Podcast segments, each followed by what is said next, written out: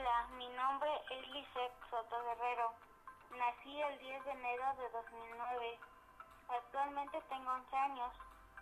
Mi papá se llama José Soto y mi mamá se llama Elizabeth Guerrero. Tengo una hermana menor que se llama Elichel.